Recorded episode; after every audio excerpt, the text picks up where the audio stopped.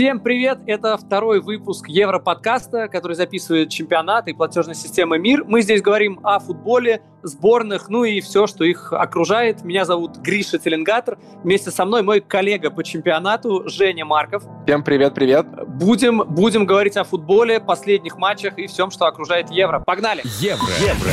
Говорим о футболе, как о музыке или кино. Наша сборная — это артхаус. Голос Гриши очень восторженный и довольный, наверное, потому что сборная Англии начала турнир с победы, но другая сборная начала не с победы. Я, конечно же, про Россию. Этот матч я смотрел вчера на фанзоне в Лужниках, ностальгировал по общению с мексиканцами и другими иностранцами, просто думал, что вот я туда приду, э, да, будут маски, но смогу прочувствовать ту самую атмосферу. Не получилось. Э, и у сборной России не получилось. Но, знаю, Гриша, ты смотрел с дивана, поэтому давай, расскажи про какие новости. Мои новости с фанзоны очень короткие. Атмосферы нет. Люди начинали болеть за сборную только когда подходила к ним камера, и они думали, что таким образом они смогут попасть в эфир. Гимн пели слабо, гимн исполнял Григорий Лепс. В общем, это все основные новости с фанзоны в Москве. Слушай, ну основные новости вообще касательно Евро, наверное, первым делом достаточно, ну, нужно сказать о том, что Кристиан Эриксон чувствует себя хорошо, он общался с партнерами по команде, с агентом, с родными, э, он уже есть фотографии, как он машет рукой, он пока все еще находится в больнице, но главное, что его здоровью ничего не угрожает, и понятно, что то, что он пережил во время матча с Финляндией, ну, никому, никому, конечно, не пожелаешь. Были очень большие опасения, были достаточно страшные кадры, поэтому просто радостно, что все хорошо. Вот, а так из новостей э, футбол вообще тот самый, который как будто бы вне политики, продолжает впечатлять своими акциями. Комментаторов не пускают в Азербайджан наших. Э, половина футболистов перед матчем встают на колено, другая половина не встают. Э, майки сборной Украины с Крымом, понятно. Вот. Ну, как всегда, в общем, почти, почти без политики, да. Ну и, наверное, главная новость последняя для нас, для нашей сборной. Мы пропустили от бельгийцев лишь три мяча. Э, на этом мы заканчиваем э, короткий обзор новостей и перейдем к гостю после небольшой паузы. Евро. Евро. Черчесов уже не придерется к словосочетанию «товарищеские матчи». Друзья, с нами заслуженный вратарь РФ, человек, который был участником чемпионата Европы, провел огромное количество международных матчей, как на арене Евро, так и на арене Еврокубков. И его зовут как? С нами кричит и орет не только Санкт-Петербург, но и вся Россия. Вячеслав Малафеев. Вячеслав проиграл за сборную России 29 матчей. Это больше, чем у нас с Гришей совместных подкастов. Здравствуйте, Вячеслав. Здравствуйте. Только не проиграл, проиграл я существенно меньше, а сыграл. Вот. А, так да, что да, конечно, пропущенных у мячей у меня там достаточно за сборную, сами знаете почему. Но все-таки, да, да. Главное, что мячей пропущенных меньше, чем количество игр. Игр 29, а пропущенных мячей меньше. Так что меньше одного за игру вроде нормально, мне кажется, по-вратарски считается. А я вроде смотрел статистику, вроде как и больше. Да, больше, я, я видел 24. У меня было... Да, мне, мне казалось, что у меня вот только вот, к сожалению, Португалии и Англии за две игры 10 мячей. Но... Вот, а так было достаточное количество на ноль, но ничего. А, Гриша, давай... давай вспомним э, самые запоминающиеся моменты Вячеслава в воротах сборной России. Наверное, все-таки с такой позитивной, с, с позитивным подтекстом вспомним и попросим их чуточку прокомментировать, что же это было. Есть ли у тебя такой момент, может быть, э, какой-то сейф на старте Евро-2012? Что ты э, выделишь? Слушай, у меня сразу в голове не сейф вспоминается, а тот, то, то видео, которое сделал, которое это полноценный, это фильм даже, наверное, был, где Вячеслав собрал э, вообще топ вратарей, до которых, ну вот, я просто как журналист знаю, как иногда тяжело добраться до людей там уровня Джан-Луиджи Буфон, э, кому-то из России. Я понимаю, что, наверное, вратарю, у которого есть имя, который поиграл в Европе, ну, в Еврокубках, э, там, проще, но тем не менее я такой смотрел, вау, ничего себе. Вот скорее вот здесь. Э, мне было бы просто интересно, прежде чем мы перейдем к евро, я бы спросил коротко, если можно, насколько тяжело было, через кого вы договаривались, как это было? Ну, если честно, каждая договоренность это была целая история. Э, где-то через тренеров, где-то через игроков, э, где-то по рекомендации, даже через РФС. Э, ну, то есть это просто можно на целую книгу написать. Вот, но нужно отдать должное, в принципе, всем моим э, коллегам, что они э, по большому счету шли навстречу, и мы всегда договаривались.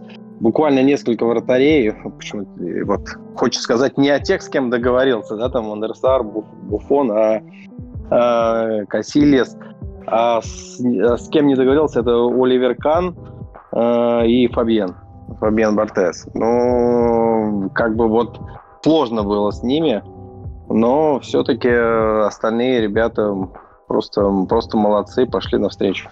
Ну, все равно список внушительный. Женя, а у тебя какая ассоциация первая возникла? У меня ассоциация это 2007 год, матч Россия-Македония. Владимира Габолова удаляют, э, пенальти в наши ворота при счете 1-0.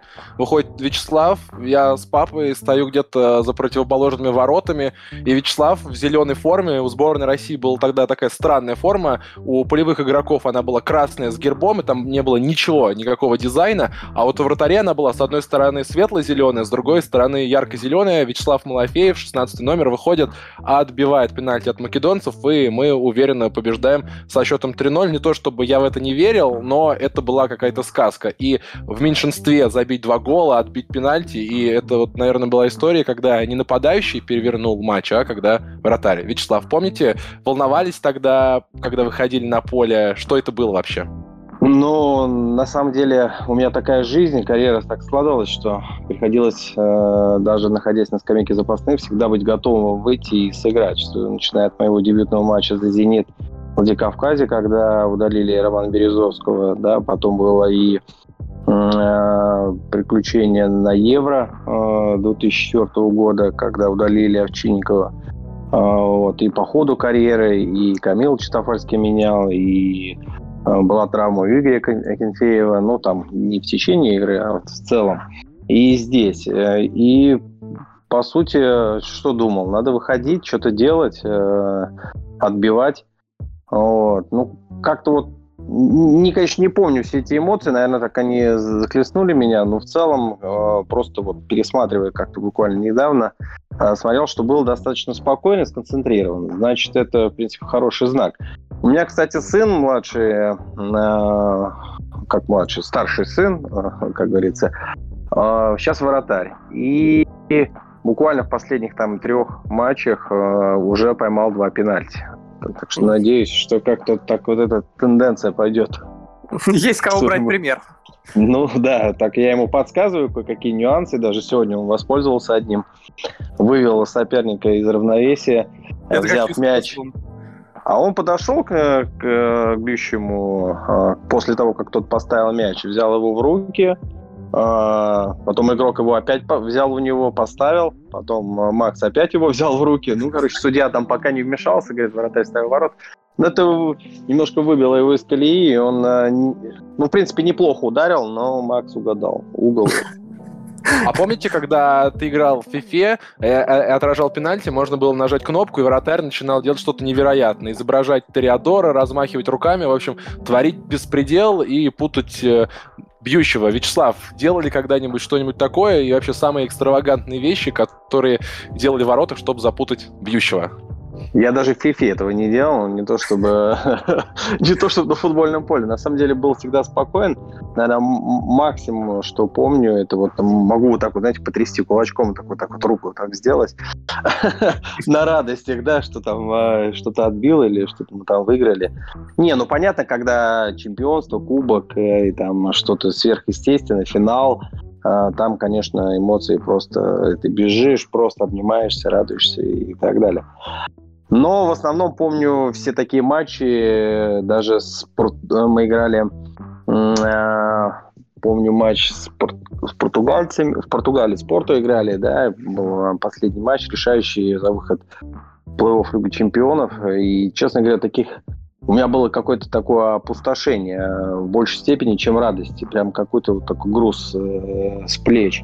То же самое было с Уэльсом в 2003 году за сборную, когда Э, дебютировал э, в составе сборной России.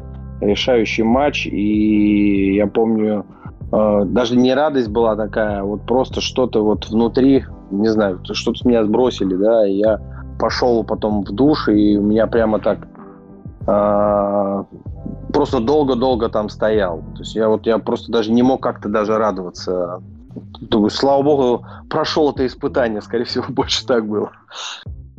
Перейдем к нынешнему евро. Э, мы с коллегами, кто у нас в Питере, общались, они говорят, что вот дней за 10 до евро э, вообще ну, по, по городу не чувствовалась особо атмосфера, не было там даже баннеров особо на улице. Но вот в последние дня три, может быть, четыре до Евро, до матча с Бельгией, уже появилась атмосфера, уже появились фанаты, баннеры, какие-то, может быть, даже граффити. Э, город уже стал такой немножко дышать Евро. Э, вопрос вам, как человеку из Петербурга, насколько вы прочувствовали атмосферу, где ее можно почувствовать, по каким, может быть, деталькам, мелочам? Ну, наверное, все-таки действительно детально. Потому что вот прямо такого что-то феерического не происходило. А, была открыта на конечной площади э, фан-зона для болельщиков. Можно было там посмотреть, провести время. Какие-то другие матчи, которые, не, которые будут проходить не в Санкт-Петербурге. Также Крестовский остров, который э, там уже буквально за день полиция готовилась, перекрывали, чтобы въезды были только для Э, транспорта, кто живет на Крестовском. И надо было, кстати, еще разрешение сделать заранее. И пропуска уже на конкретно футбольный матч. Вот. Э, большое количество народу э, на Крестовском, возле парка. Ну и я уже не говорю про день матча, потому что мы всей семьей там отправились разными маршрутами, но с сыном поехали на самокатах. Ну, очень много народу. И хорошо, что мы поехали, потому что обратно было легче возвращаться. А там есть где оставить самокаты и припарковать у стадиона? Да, есть велосипедные такие зоны, и, в принципе, мы взяли крепление, ну, и, и в принципе, полиции и охраны достаточно, чтобы, я думаю, так как бы быть спокойным. Хотя, конечно, сомнения были, все-таки большое количество людей, и бывают разные мысли. Но я думаю, что в такой праздник наверное, у людей нет таких мыслей, что-то такое плохое сделать.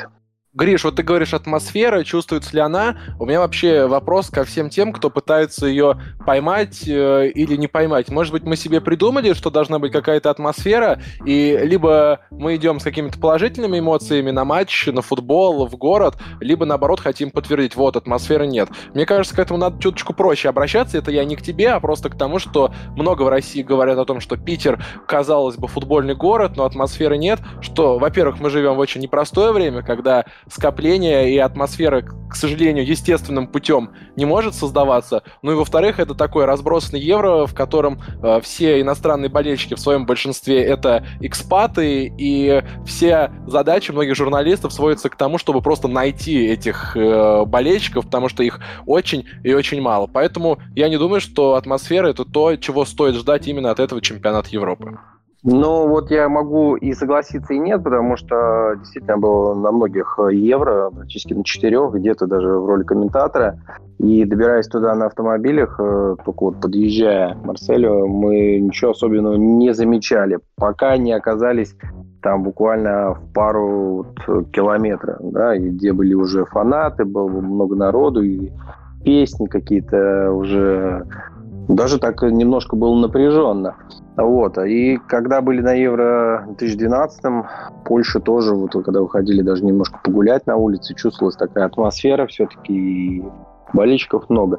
Да и сейчас, чем ближе вот к стадиону, ближе к игре, наверное, вот это все как бы начинаешь ощущать. А, естественно, в те дни, когда не проходит матч в Петербурге, наверное, это все-таки поспокойнее выглядит. Понятно. Я вот понимаю, что есть атмосфера или нет, даже не потому, что ты подъезжаешь, не подъезжаешь, а чувствуется это по каким-то деталям. Я помню Евро 2012 в Польше, все машины, все магазины, все люди, у всех были польские флажки, то есть вся такая красно-белая река и за городом, и в городе, и в Варшаве, и в Варшавской области, везде-везде в России, видимо, флаги вчера висели везде, потому что отмечали праздник 12 июня, но такой культуры, что все мы с флагами, с формами, такого пока у нас нет. Мне в этом плане понравилось, что мы немножко адаптировались в условиях пандемии, и, то есть уже даже на масках мы стали видеть часто флаги, и что самое крутое, что я увидел, что на маске у одного из болельщиков были усы, то есть имитировали Черчесова, то есть маска с усами, ну то есть те, кто до этого додумались, э, Круто, прикольно. Причем а... болельщик сборной Турции даже не подозревал, что он копирует Черчесова. Ну, я, я считаю, что он, что он был уверен. Точно же был в Турции. У меня уже, знаешь, матчи немножко начинают смешиваться, как на всех турнирах. Ладно, перейдем к игре, потому что, ну, понятно, наверное, что от сборной, со сборной Бельгии тяжело было ждать какого-то прям Э, большого результата, потому что ну, достаточно посмотреть э, в рейтинг UEFA и понять, где там мы и где бельгийцы. Тем не менее, там в день матча, там, там даже по котировкам можно было посмотреть, как то коэффициенты скакнули, потому что не было э, у бельгийцев все-таки Дебрёйна в основе, э, Азара в основе не было, и Дебрёйна не было вообще. Поэтому какие-то шансы намечались, но уже как-то прям в первом тайме резко все оборвалось. Как это все смотрелось со стадиона? Э, где вы далеко сидели, там у какой трибуны, у каких ворот в первом тайме, втором? А, я сидел как раз очень э, хорошо и практически все видел, да, пропущенные мячи очень близко были. А, ну, да, действительно, перед матчем очень много говорилось о том, что как же сыграет сборная России, э, шансы. А, анализировали. Действительно, котировки такие были достаточно странными, потому что сборная Бельгии даже в отсутствии таких ключевых футболистов это все равно грозная машина, да, которых э, на острие атаки, где Лукаку, а учитывая, что все-таки э, наша сборная как-то вот э, э, в ней есть лидеры, в ней есть сильные игроки, многие играют там, некоторые играют в Европе, но все-таки не в каждой линии э, присутствует такой яркий футболист, который может э, за собой повести. Тем более мы знаем, когда э, соперник достаточно силен и грозен, э, они очень хорошо перекрывают ключевых игроков сборной России. Если уже э, у ребят индивидуально ничего не получается, командно очень сложно что-то показать. Мы действительно читали высказывания э, игроков о том, что сборная России после матча, что э, ничего особенного в Бельгии не показала. А им не нужно было ничего особенного показывать как таковое, да, потому что они играли на классе, они играли очень уверенно, чувствовали свои силы, они ждали своих э, моменты. Вот. Понятно, что футбол состоит из ошибок в первую очередь, и те ошибки, которые мы сделали, сборная России, они оказались ключевыми. Вот по большому счету, э, что можно сказать? Если честно, какие-то моменты было немного скучновато, э, потому что не хватало динамики. Не знаю, может быть, это связано, конечно, с тем, что ты смотришь на трибуне, потому что все-таки э, иногда операторы, режиссеры матча, трансляции, да, очень удачно скажем, сменяют кадры и используют какие-то движения, да, что по телевизору это выглядит более динамично. Мне показалось, что все-таки сборная России не, не смогла показать высокие скорости э, с помощью, с помощью этого, скажем, э, создать достаточное количество моментов э, голевых, потому что все это было не так быстро, и соперник успевал переключаться. Буквально все опасные моменты были после стандартов. Я имею в виду те, которые создала сборная России. Ну, я не думаю, что это э, что-то трагичное, да, и я, в принципе, э, говорил в интервью до этого, что, возможно, будет поражение, возможно, даже такое же, как это было в 2008 году от испанцев, вот, но учитывая там нынешний регламент, э, каждый пропущенный мяч, да, каждый заработанный очко будет на вес золота, потому что можно выйти с третьего места.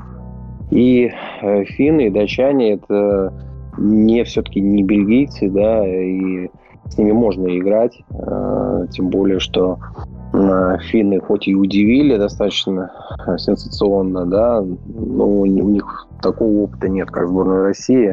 Финны буквально, по-моему, первый раз попали на Евро. Я думаю, что финнов нужно обыгрывать, а Дания, думаю, что там будет все зависеть от как будут играть соперники в других группах, и, может быть, и 4 очка будет достаточно. Ну, посмотрим. Ну, судя по опыту, обычно 4 очков, как правило, достаточно. Ну вот я тоже об этом думал и считал, что э, лучше бы э, сборная России провалит первый матч, э, провалит именно в плане результата, да, э, потому что игра может быть разное, там складываться или нет, а потом все-таки доберет свое. Э, потому что в 2012 году, к сожалению, у нас получилось немного наоборот. Мы первый матч феерично обыграли Чехов 4-1, и а, как-то, а до этого э, был у нас э, матч против итальянцев 3-0, да, и мне вот что-то мы рано, по-моему, набрали э, пик формы, вот, и с поляками э, немного не хватило, мне кажется, даже э, не, не то чтобы каких-то игровых моментов, а просто какого-то э, простого опыта, да, ну, не должны были пропускать, э, имея Э, такой запас, да, то есть один гол и все, то есть нужно было каким-то образом продержаться и э, с шестью очками мы спокойно бы вышли бы.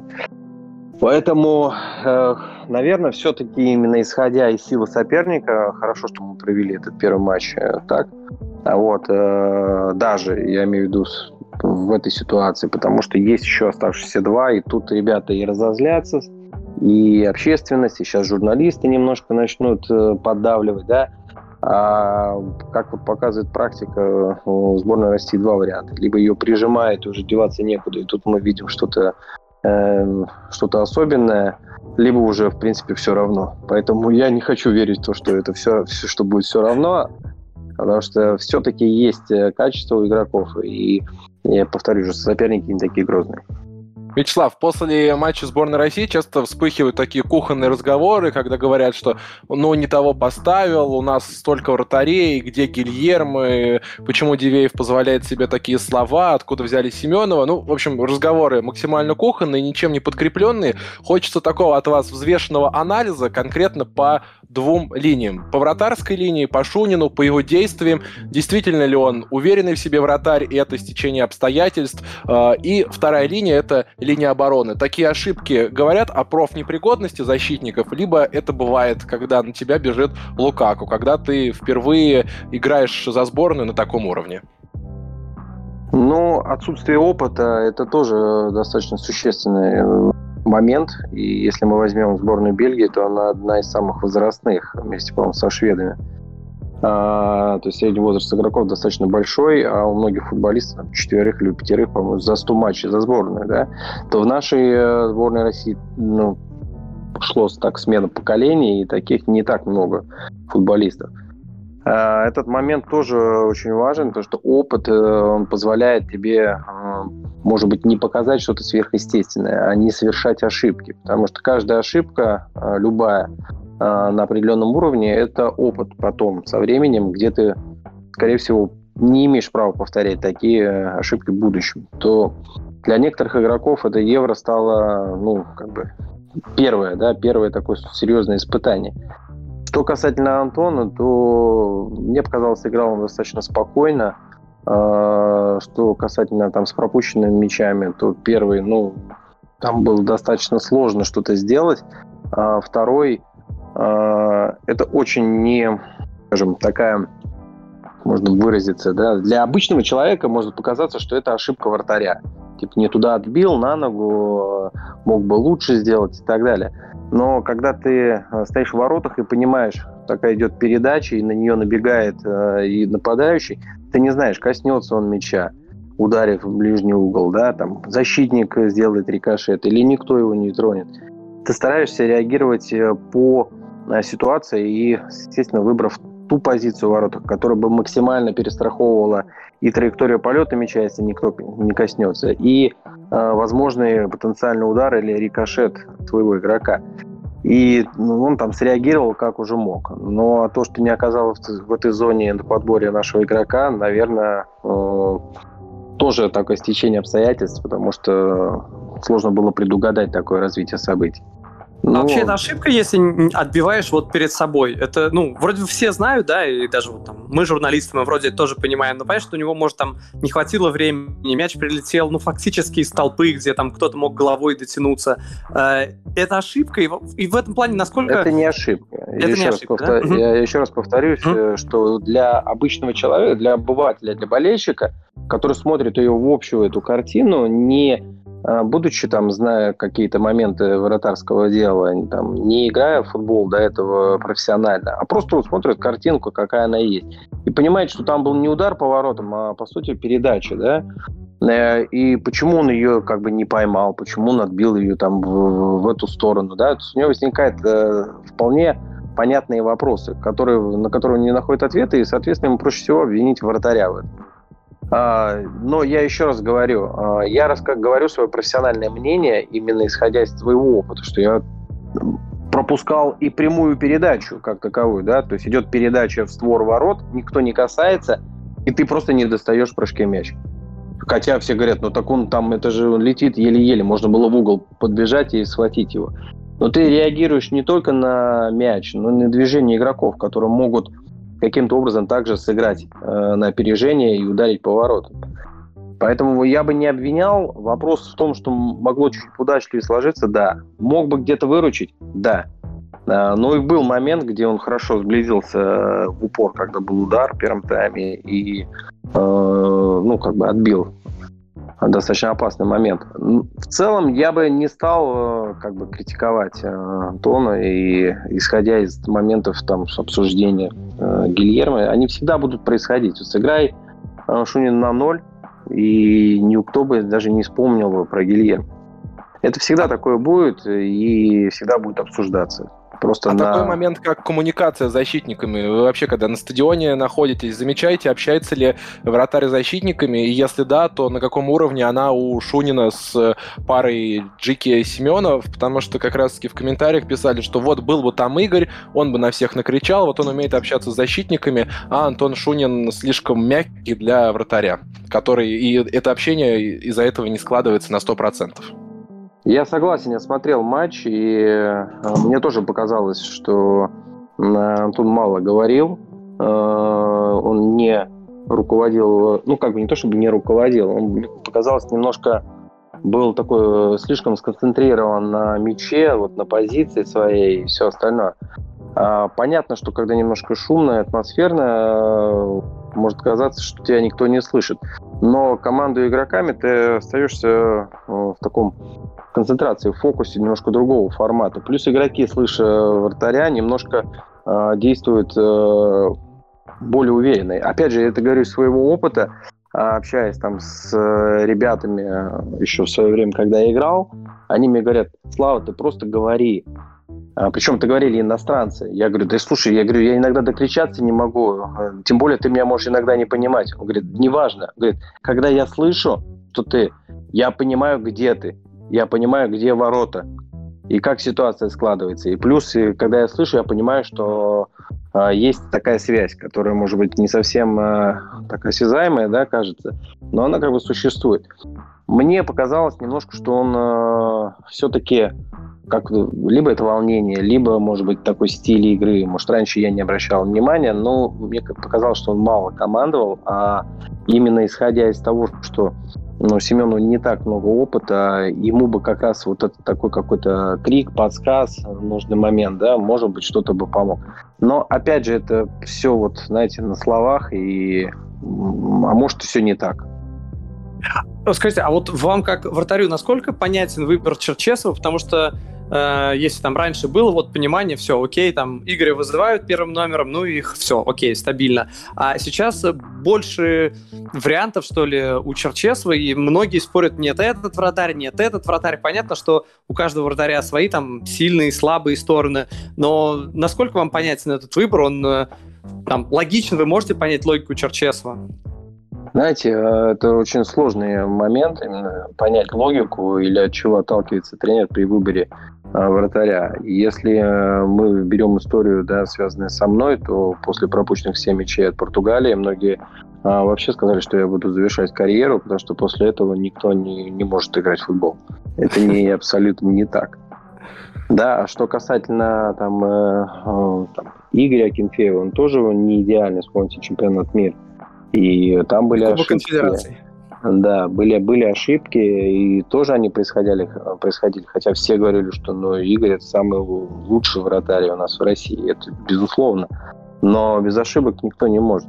И если мы говорим о выборе нынешнем, да, то он складывался из чего? Из первого из опыта, опыта именно футбольного раз, а, последние матчи, проведенные два – и, в принципе, наверное, общее понимание, а, как а, или требования, которые выполняет вратарь там, при определенных тактических действиях. Там выбивает мяч, разыгрывает, там еще, может, какие-то моменты. Учитывая просто, ну, скажем, наверное, отсутствие, наверное, слишком большого выбора и такой не, небольшой, не сильной конкуренции именно с точки зрения вот нынешней ситуации. То есть у нас много в России вратарей действительно хороших, качественных и даже перспективных. Но именно в совокупности там не хватает э, конкретного опыта. Опыта Еврокубков, опыта чемпионата Европы, чемпионата мира, да, отборочных матчей и все, все, что с этим связано. Поэтому, по большому счету, наверное, исходя из всех этих моментов, э, э, я просто не знаю ситуацию с Гильермо, честно, там, личная она, игровая и так далее. В моем Говорят, понимании... После, он... был, был конфликт после... Это ну, не подтвержденная информация, Черчесов опровергает, но есть информация, что были определенные трения после матча Сербии 0-5, когда сборная России проиграла. Были очень большие претензии у Саламыча к Гильерме, и, собственно, после этого не вызывается.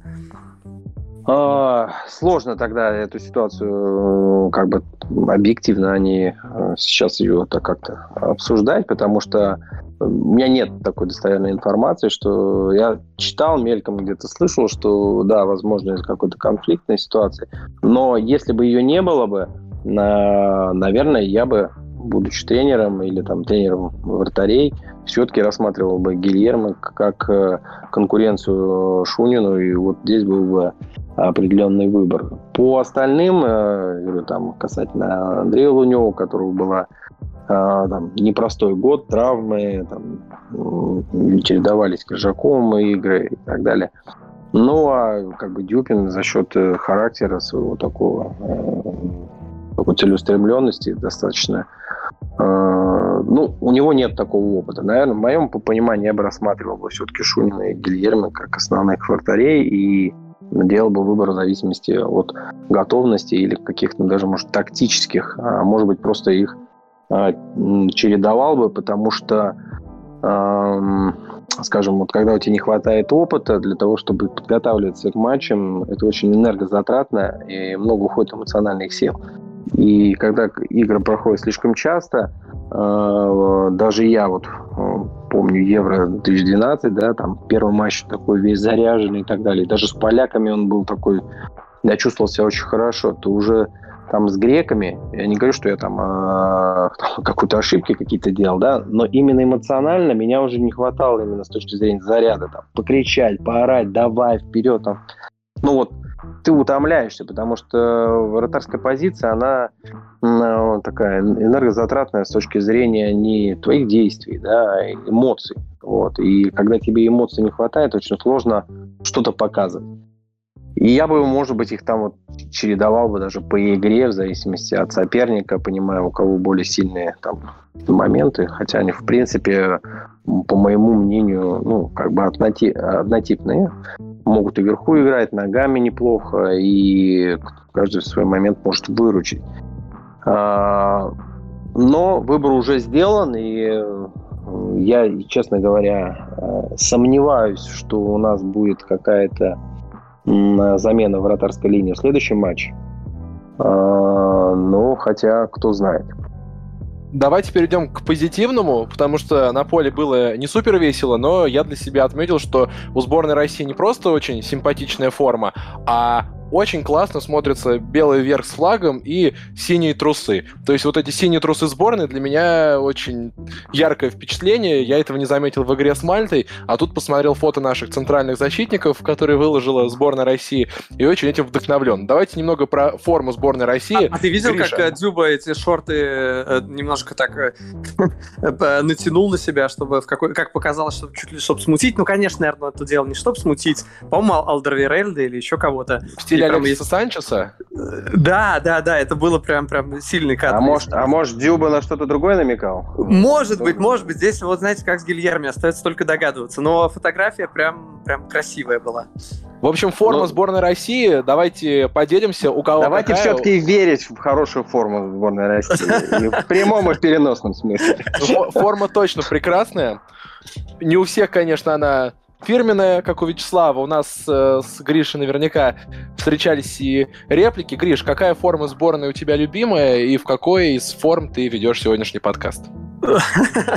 Блин, если честно, я сегодня в майке, но вообще у меня есть две формы сборной России. Это вот нынешняя сборная России, э, мне прислали ее, прям я, прям я теперь часто в ней хожу, но вот сегодня не в ней. И еще у меня есть форма сборной России с Евро 08. Но это реплика, не настоящая, купленная где-то на рынке на теплом стане, где-то, мне кажется, я ее купил. Э, не, не суть. Вот интересно, а, кстати, у тебя, Жень, э, у тебя какие? У меня много форм сборной России, практически каждые два года их покупаю. Моя любимая это Евро 2016, белая форма, вообще белые формы обожаю. Очень хороша в этом году, но выделю, на, наверное, вот 2016, та самая, в которой мы проиграли Уэльсу, там такой не очень броский, но двугла- двуглавый орел, и эта форма почему-то прошла незамеченной, а я ее ношу, и вообще понимаю, что носить футбольную форму круто с джинсами, с кедами, и вообще этой культуры нам немного не хватает. У меня есть вопрос Вячеславу про матч 2005 года. Подожди, подожди, подожди, а давай Вячеслава спросим. Вячеслав, а у вас э, сколько форм, какие остались? Я понимаю, что наверняка вас уже там просят, многие там раздарили,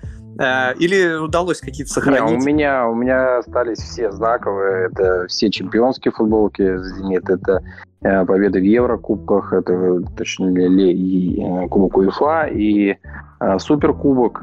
Э, игры за сборную ключевые, там Уэльс, дебют э, с Евро 2012 и 2008 2004. Ну, то есть все такое знаковое, и, безусловно, они у меня а, некоторые, даже в большинстве случаев, висят э, в моем офисе в моей компании. Ну, как бы и клиентам нашим, скажем, интересно посмотреть такое. Вот. Все до медали не могу добраться и сделать уже вот такую конкретную коллекцию, чтобы все это развесить красиво с фотографиями, чтобы на память. 2005 год я тоже спрашивал в контексте формы, потому что мы играли с итальянцами товарищеский матч. Вячеслав, попробуйте, пожалуйста, вспомнить эту встречу, потому что это был, во-первых, дебют Юрия Жиркова за Россию, а во-вторых, сборная в первый и последний раз играла в черно-белой форме. Вы, как вратарь, вообще обратили на это внимание, что полевые в черно-белом, и не было ли вам обидно, что э, у полевых игроков в честь борьбы с расизмом было интересные, такие уникальные комплекты, а вам вратарю ничего не дали? Ничего не досталось, да. Но ничего страшного, так как говорится, в чем игры сыграл, в том и сыграл. Вот, а действительно очень необычная была форма, и даже когда играл а, в воротах, было немножко непривычно именно вот как-то все это воспринимать. Именно в рамках того, что ты играешь за сборную России, хоть и товарищеский матч. А вратарская форма у вас есть любимая именно сборная? Потому что мы вспоминаем турниры, вообще всю нашу жизнь, то когда я поступил условно в университет, сборная России играла с такими полосками, с другими. У вас есть любимая вратарская форма и любимая полевая форма нашей ну, команды? Ну, полевая форма мне э, как бы ее не давали. Зачем нам вратарям? Нет, внешне, внешне, вот визуально. Прям а, внешне, визуально. Знаете, особо не обращаешь внимания. Мы как-то вот э, ходим, как вот эти все зомби там в одной форме. Белые или футболки синие, костюмы одинаковые, все такие вот. А, а вратарские мне, если честно, сборные Э, очень редко нравились э, вратарские свитера, потому что они действительно были как свитера, которые ты одеваешь, он очень плотный, либо сжимает узкий, либо он такой широкий и достаточно тяжелый. И буквально, наверное, в последние годы более-менее форма уже вратарская стала походить на форму полевого игрока, то есть легкая, достаточно комфортная, и в этом плане, вот я до сих пор эти беру э, вратарские, вратарскую форму, она просто с налокотниками, такая тяжелая, плотная, э, там, я не знаю, длинная, какая-то мешковатая такая. А вот сейчас современная, ты одеваешь, футболочка такая же, просто другого цвета, и очень комфортно играется. Хотел спросить еще про другие сборные, помимо сборной России, еще 31 сборная, или сколько там, да? Их 32 или я уже путаю с чемпионатом мира? 24? 24, конечно. Да, конечно, я уже плыву немножко. Из других 23 сборных, э, за кем следите, за кем интересно следить? И, может быть, из вратарей тоже кого могли бы выделить? Там многие прям про Куртуа говорят. Может быть, э, кто-то еще в вашем личном топе. Поэтому вопросы про других вратарей, кто нравится, и про другие сборные тоже, за кем следите.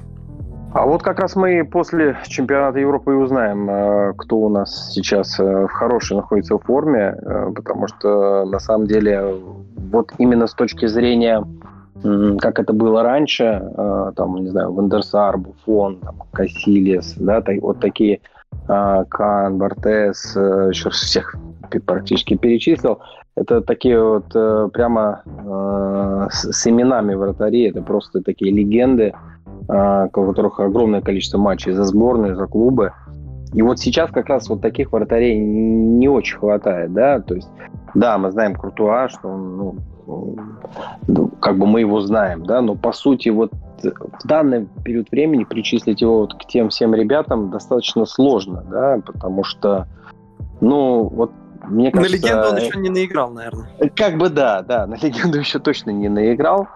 А на самом деле, вот действительно буду смотреть за каждым, э, ну, в Питере это каждый матч, буду ходить на стадион а, и постараюсь не пропустить ничего, чтобы а, посмотреть все такие ключевые матчи, чтобы э, как раз а, вот именно на форуме, на таком, э, можно было бы объективно оценить каждого в отдельности.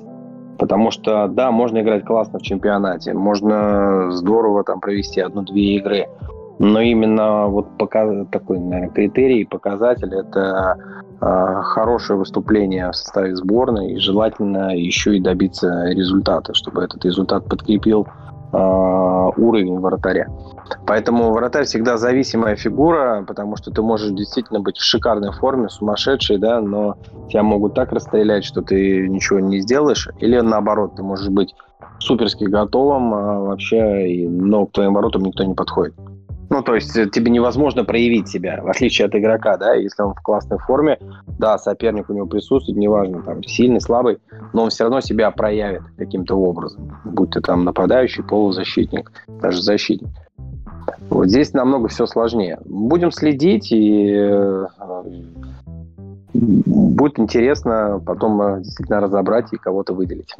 Вратари же живут э, таким обособленным мирком, естественно, и тренируются отдельно. Я был недавно на тренировке сборной России, прям самый-самый заключительный перед тем, как уезжать в Петербург. Это был отдельный мир, людей зажимали такими белыми надувными подушками, имитируя борьбу с защитниками. Дюпин громче всех кричал. В общем, упражнения самые разнообразные и не похожие на то, что делают полевые. Вячеслав, вспомните самое интересные или, может быть, необычные упражнения, которые вам давали тренеры? Были ли у вас такие белые надувные подушками, которыми вас зажимали? Или, может быть, не надувными, а прям настоящими подушками? Не, у нас были э, такие по старинке э, методом, э, как говорится, такого, когда не было разных не знаю, приборов, сейчас даже до сих пор там, в очках могут ну, тренироваться, да, не было всяких таких стоек, барьеров и все остальное. А, просто кидали мяч, и вот кто из вратарей вверху а, первый поймает его.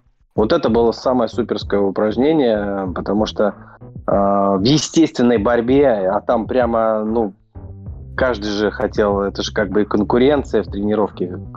Я помню, мы с Чентофальски там зарубались, он помощнее меня, повыше, и вот у меня там я хитростью его старался брать, э, выпрыгивая, э, он пытается двумя ловить, а я одной рукой, одной рукой же выше выпрыгиваешь. Я ему сначала подбивал мяч между рук, его опережая, а потом вторым уже движением ловил. Вот. Либо это тоже мяч кидался каким-то образом, кто первый его накроет. И вот в этой борьбе там прям куча мала.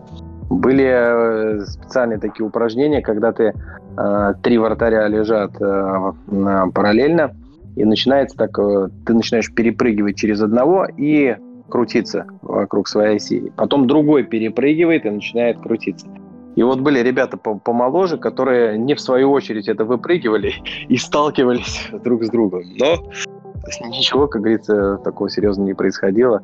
Но, в принципе, у тренера батареи бывают разные э, упражнения, и они, опять же, появляются в зависимости от возможностей, которые присутствуют в этот момент. Да. Если возможность использовать стойки, барьеры и все остальное. А так, конечно, а, я думаю, что прогресс не стоит, и мы будем видеть, что с каждым годом будет появляться все больше и больше разных упражнений, которые будут развивать сильные стороны вратарей, либо их э, поддерживать.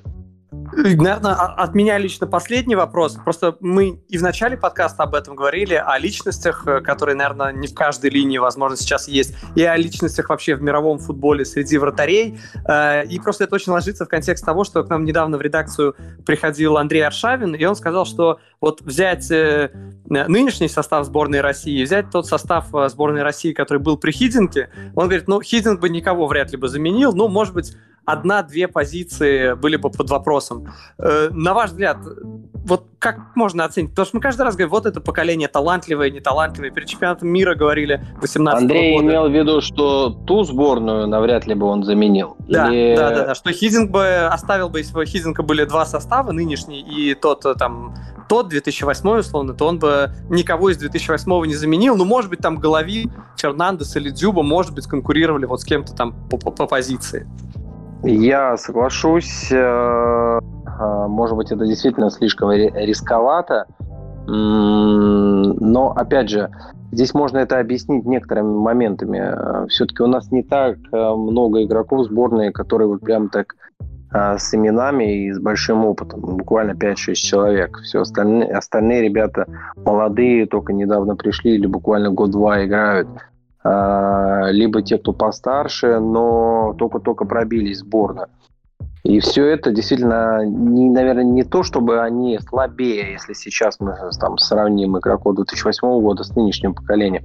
Они, может быть, менее опытные, да, возможно, чуть, чуть больше там ограничены каких-то э, в каком-то мастерстве. Опять же, это с учетом, опять же, э, того, что ты мастерство можешь получать как? Либо школа изначально да, закладывается, либо ты мастерство приобретаешь а, в конкурентной борьбе, либо у себя в команде, да, либо, соответственно, играя против сильных соперников. Одним словом, да, может быть, опыт. И вот в совокупности я соглашусь с Андреем, что, наверное, тут даже не в том, чтобы э, поменял бы Хидин кого-то и взял или нет. Но действительно, сравнивая там имена и позиции, то, конечно, в то время, а, наверное, все-таки игроки были сильнее именно по своим именам, по своему опыту, по каким-то, скажем, более разнообразным своим вариативностью, да, обладающей вариативностью игры на каких-то разных позициях или индивидуального мастерства.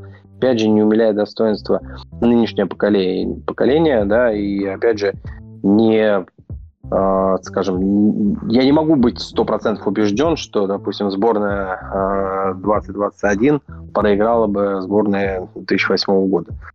Нет, но именно с точки зрения общего восприятия или даже того, наверное, как ты это видел в то время э, и то, что видишь ты сейчас, э, ну, мне кажется, так каждое поколение будет говорить, вот в наше-то время, да, играли-то как, а вот сейчас, ну, куда это годится, да? Поэтому, ну, я стараюсь быть максимально объективным э, в этой ситуации. И мне кажется, что все равно, конечно, вот учитывая все эти моменты, я соглашусь с Андреем.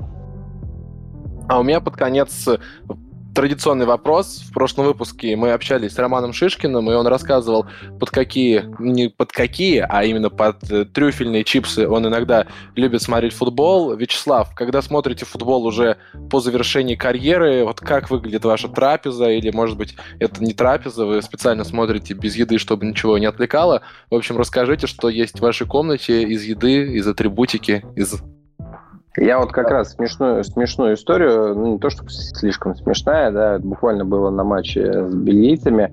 А, я не так часто оказываюсь на трибунах, но мы ходили всей семьей, и вот понятно, что фотографироваться и так далее. И вот сидят как бы болельщики, вот они сидят там, пьют пиво, там со мной разговаривают, а вот тут, от Вячеслав, а вот как тут момент, а вот здесь вот, а тут было в игры, не было, а вот как ошибка, не ошибка. И ты такой сидишь такой, и ты просто ловишь себя на такой мысли. Вот когда я играл в воротах, э, я смотрел на трибуны, как сидят болельщики, они пьют пиво и обсуждают матчи. И я такой про себя. И вспоминаю, что я тот момент думал, что когда-то придет этот момент, что я буду сидеть на трибуне, пить пиво и обсуждать, как играет какая-то команда. Это было достаточно для меня так и смешно, и в то же время вот оно все меняется. Прям экзистенциальная реальность наступила. Да, да, да. Ну что ж, спасибо вам, что вышли с нами на связь, э, обсудить э, чемпионат Европы, поскольку ну, взгляды журналистов и людей тех, которые были на поле, тем более в майке сборной, они, понятно, ну, немножко от, могут отличаться уровнем профессионализма и понимания вещей. Так что спасибо, что нашли нам время и поговорили. Мне кажется, не так плохо получилось. Да, спасибо большое. Спасибо. До свидания. Спасибо, Вячеслав, и за байки, и за то, что показали внутреннюю сторону футбола. Ну и захотелось просто на трибуну пообщаться с вами. А вот что вы сделали там в 2012 году? В общем, оказаться на месте тех самых болельщиков с пивом. Все, счастливо.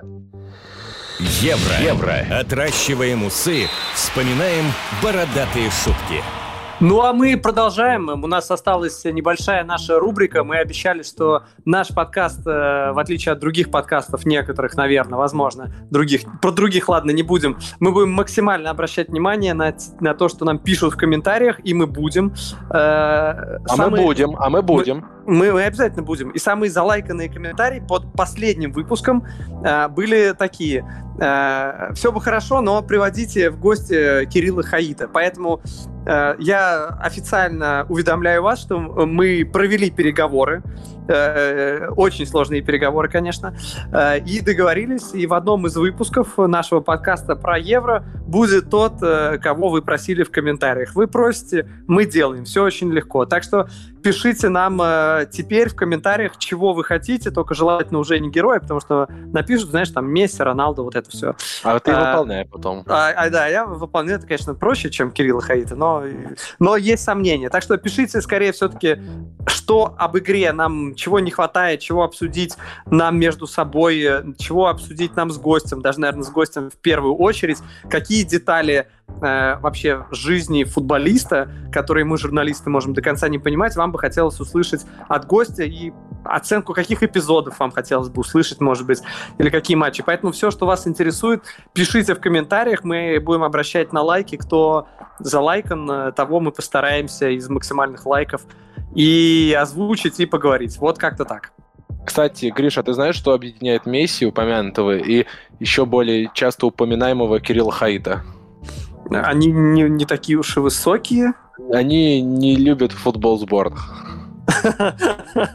Это тонко. Ну, Кирилл-то всегда говорит о том, что он не любит футбол сборных, а вот э, то, а что Месси, Месси показывает. Он показывает. Да, Месси это показывает на деле, да-да-да. Кирилл-то только на словах, а Месси на деле, да, действительно. Мы поговорили сегодня довольно много про сборную России. Давай под конец выпуска послушаем тебя про Англию. Просто коротко, почему у сборной Англии получилось победить. Мне кажется, это было очень сухо, очень неинтересно. И вообще такие команды, как сборная Англии, к сожалению, выигрывают большие турниры, но но делает это совсем не эстетично. Давай в двух словах, что произошло в матче с Хорватией. Слушай, ну мне кажется, вот первый, первый тайм матча Англия-Хорватия, у меня было ощущение, что я просто сел перед белой стеной, вот белая стена, я сажусь, вот табуреточкой, я ставлю перед, прямо перед белой стеной, сажусь на табуреточку и смотрю в белую стену. То есть мне даже было за час до матча состав интереснее пытаться там как-то расшифровать, чем то, что я видел на поле. Ну, как-то было достаточно угрюмо. Хорватия тоже примерно в ту же сторону, она как-то, ну вот, не особо старалась. И как бы когда я расшел состав, я такой, м-м, тут у нас еще и, и Фоден, и Стерлинг, э, одновременно вышли в старте, потому что, ну, ты знаешь, да, в Сити Фоден, по сути, выбил из стартового состава Стерлинга, и все думали, ну, Саутгейт же адекватный человек, он поставит сбор, конечно же, Фодена, который выглядит лучше, моложе, перспективнее и еще и менее токсичный, как мы знаем по историям со Стерлингом. Э, а он взял, поставил обоих, и думаешь, блин, ну зачем Стерлинг? А потом бац, и получается, что Англия выигрывает как раз благодаря голу Стерлинга, который, ну, в принципе, все, все сделал хорошо.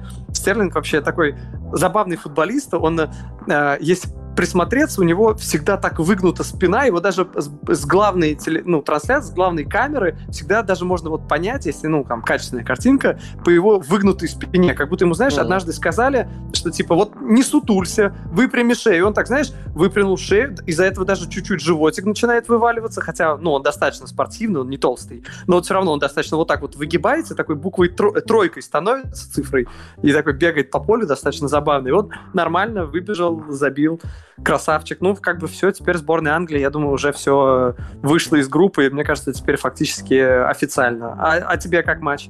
А, мне он не понравился, как ты сказал про белую стену. Это действительно она была такая белая стена с черными вкраплениями.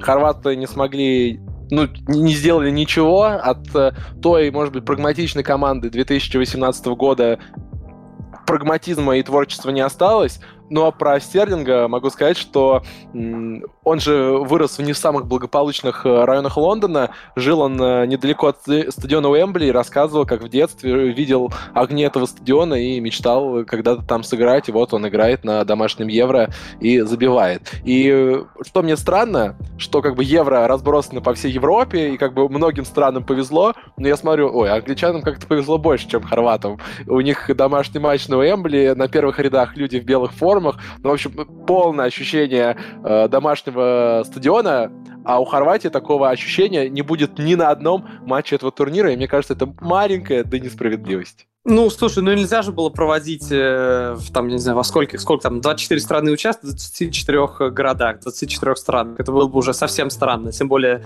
в наше время, ну, пандемийное. Ну, к сожалению, да. Ну, у них же еще, видишь, у Англии еще полуфиналы и финал, так что э, если у них пойдет, то они могут прям вот далеко пойти, этот плюсик еще будет играть у них, э, возможно, еще в стадии плей-офф. Ну вот, и по поводу Стерлинга, у него даже есть татуировка на левой руке, там стадион Уэмбли, светится огни, прожектора, вот эта огромная э, арка, которая благодаря которой стадион узнаваемый, там стоит маленький мальчик с мячом и смотрят на него. Давайте делать так, э, чтобы мечты сбывались. Э, как сказал Гриша, мы обязательно исполним ваши мечты, а посмотрим это на это при помощи самого залайканного, залайканного комментария. А пока хотим сказать большое спасибо всем нашим слушателям, активным, спортивным, даже если вы нас э, слушаете из э, Северной Македонии. У нас для вас есть приятные новости, после которых болеть за сборную России будет еще веселее. Например, по карте МИР можно получить целых 20% кэшбэка за покупку фирменной, не путать с фермерской, спортивной одежды. Для этого нужно зарегистрировать карту МИР на сайте приветмир.ру, оплатить покупки в приложении или на сайте и получить кэшбэк 20% на карту. Вот такая приятная математика, а стильная фирменная одежда — это хорошо, даже лучше, чем фермерские продукты на время чемпионата Европы и не только. Прям редкая удача. Ну что, в общем-то, мне кажется, мы все, что должны были проговорить сегодня в выпуске, все обсудили. И Англию, и Россию, и вратарей. Получился такой вратарский выпуск. Давай назовем его особенным, потому что все вратари особенные. И Вячеслав Малафеев, конечно же, такой. И Мауриню. И Мауриню. Э, ну все, тогда прощаемся. Всем пока и бог вам, рефери.